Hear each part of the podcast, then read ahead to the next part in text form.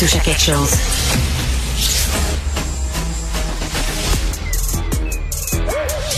Mathieu Bocoté. Il représente un segment très important de l'opinion publique. Richard Martineau. Tu vis sur quelle planète? La rencontre. Je regarde ça et là, je me dis, mais c'est de la comédie. C'est hallucinant. La rencontre. Bocoté. Martineau.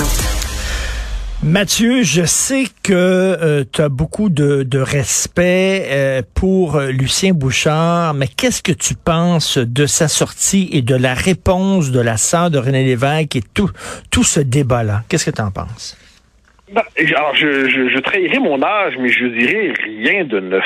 C'est-à-dire que c'est pas d'hier que Lucien Bouchard n'aime pas le Parti québécois. Lucien Bouchard, euh, que j'aime beaucoup, de, tout à fait raison de le dire, pour qui j'ai beaucoup d'estime, Lucien Bouchard, quand il est au bloc, quand il fonde le bloc au début des années 90, il se demande pendant un temps s'il ne doit pas euh, implanter le bloc sur la scène provinciale pour remplacer le Parti québécois qui serait un parti euh, chicanier, parti trop gauche, parti trop aussi, parti trop indépendantiste, trop rémiste, et ainsi de suite. Donc, il n'a jamais vraiment aimé le Parti québécois. Euh, en, après ça, quand il prend la direction du PQ en 96, euh, il sera jamais très heureux dans son parti. Il a toujours l'impression que le Parti québécois est un parti, je le redis, chicanier, un parti dans lequel finalement il n'aime pas la culture politique de ce parti. Euh, c'est le véhicule historique à ce moment du nationalisme québécois, donc il y est, mais fondamentalement, il n'en partage ni la culture politique, ni les références, sauf le culte de l'évêque, et, euh, et même dans le rapport à l'indépendance, dans le rapport à la question linguistique, il y a chez Lucien Bouchard une méfiance envers des militants qu'il voit comme des radicaux. Euh, bon, alors là, et, et il y a, on se souvient ensuite quand il va fonder les lancer les Lucides, il y a la tentation de créer un nouveau parti. Je chante en 2005 les Lucides, si je me trompe pas, où il veut lancer un nouveau parti de centre droit qui moderniserait le Québec. Bon. Et là, bon, alors, on, a, on a fini par comprendre Lucien Bouchard, c'est pas d'hier cette critique du Parti québécois.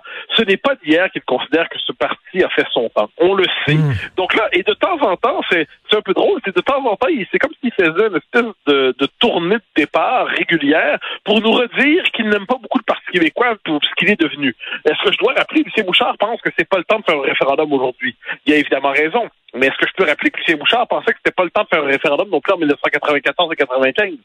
Donc, il y a un moment donné, il y a des constantes de comportement, il y a des constantes politiques des uns et des autres.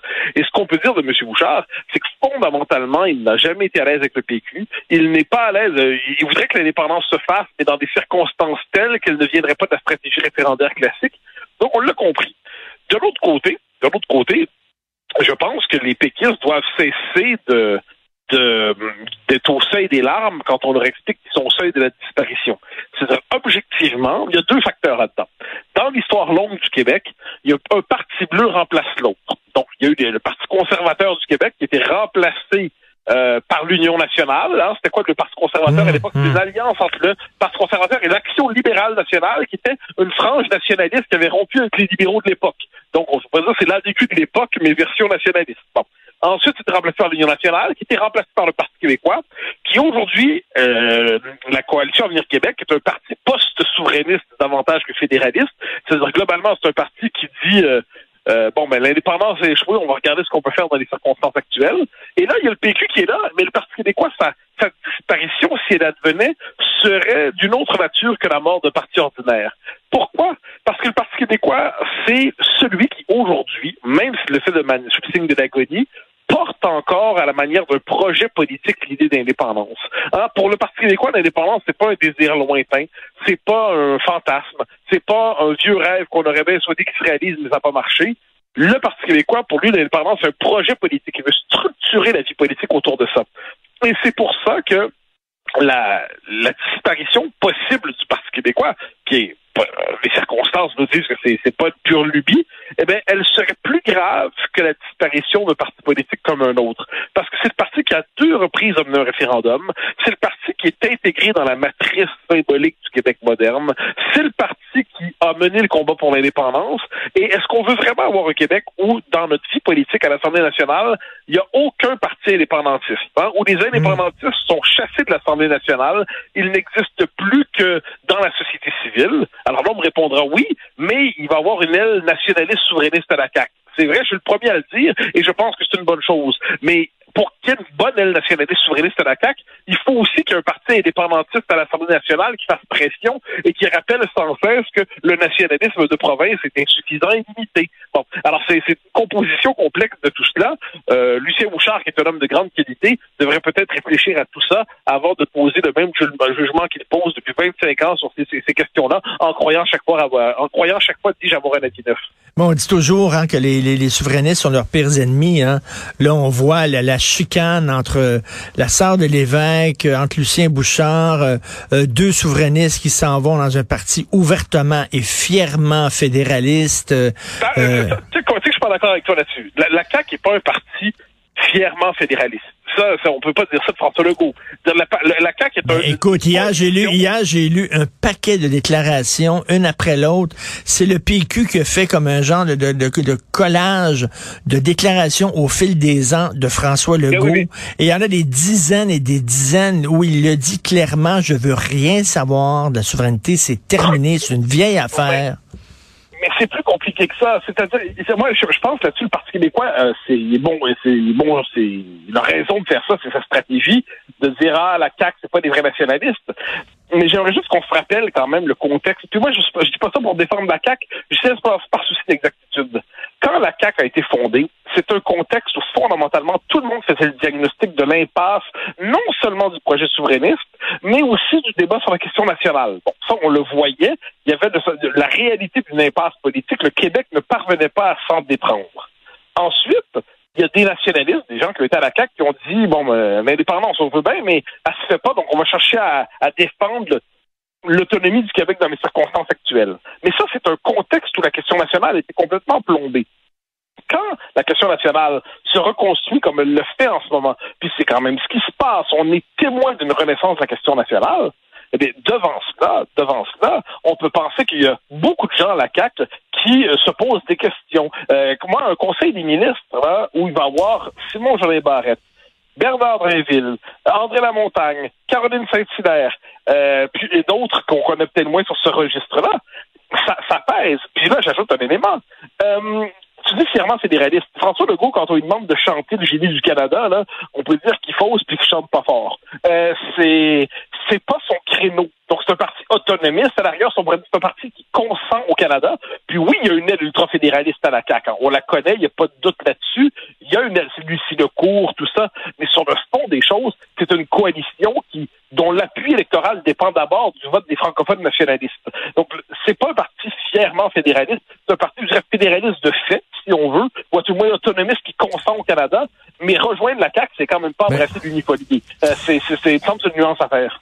Est-ce qu'on est trop... Euh catastrophique, euh, catastrophique lorsqu'on parle de la mort du PQ. C'est-à-dire que si l'idée euh, demeure, si l'idée est encore chère au cœur des Québécois, euh, peut-être que le PQ effectivement va mourir et euh, naîtra un nouveau parti. Là, tu sais, comme on dit tout le temps, comme une entreprise dont la marque de commerce est brûlée, là, ben on, on, ferme ça pour on repart sous un nouveau nom. Ouais, ben ça, là-dessus, c'est là-dessus, moi j'ai des réserves, c'est-à-dire euh, les idées politiques ont besoin d'un véhicule pour avancer. Les, elles ne peuvent pas être que flottantes. Alors, le Parti québécois, qu'est-ce que c'est? C'est une structure présente partout sur le territoire. Ce sont des militants, bon, qui sont plus tout jeunes nécessairement, ça n'est pas doute, mais qui attirent une vraie jeunesse aujourd'hui. Euh, il y a une jeunesse qui rejoint le PQ, c'est pas un détail. C'est un parti qui a une culture politique. Une culture politique, c'est important, c'est une culture de gouvernement aussi. C'est étrange. Euh, il fait longtemps qu'il est plus au gouvernement, mais là, on l'a vu que le projet santé présenté par PSTP et les siens, même quand ils sont pas à la veille de prendre le pouvoir, le Parti québécois a le souci d'avoir une culture gouvernementale crédible, à la différence de QS, qui même s'ils sont en meilleure situation électorale, eux demeurent dans l'utopisme. Donc, je pense que l'idée qu'un parti indépendantiste historique au Québec, qui est capable de porter ce projet-là, de se rattacher à une tradition, de s'inscrire dans l'histoire, c'est une bonne chose.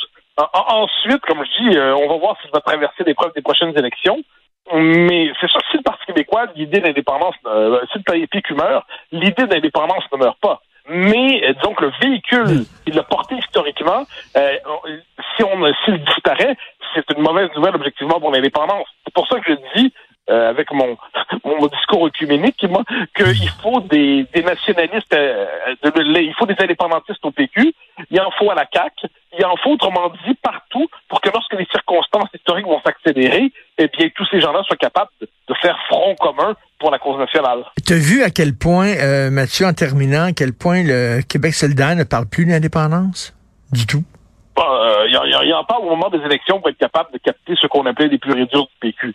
Donc, Québec solidaire, c'est un parti avec une, aile parlementaire euh, qui a cherché à se professionnaliser depuis quelques années, mais une base, militante, c'est des woke. C'est la gauche woke, woke, woke. C'est un peu l'équivalent du Parti conservateur canadien. C'est-à-dire c'est un parti qui a besoin de cacher sa base pour se faire aimer par la population.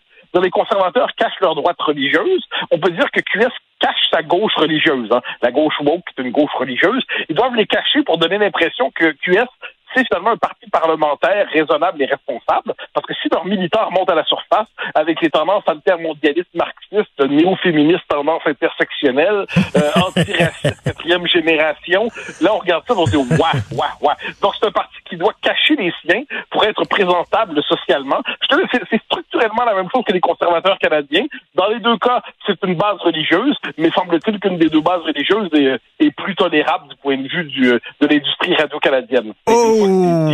C'est autre chose. oh, ça c'est bien lancé. Badam, badam, psh. Merci là-dessus. On se reparle demain, Mathieu. Bye. À demain.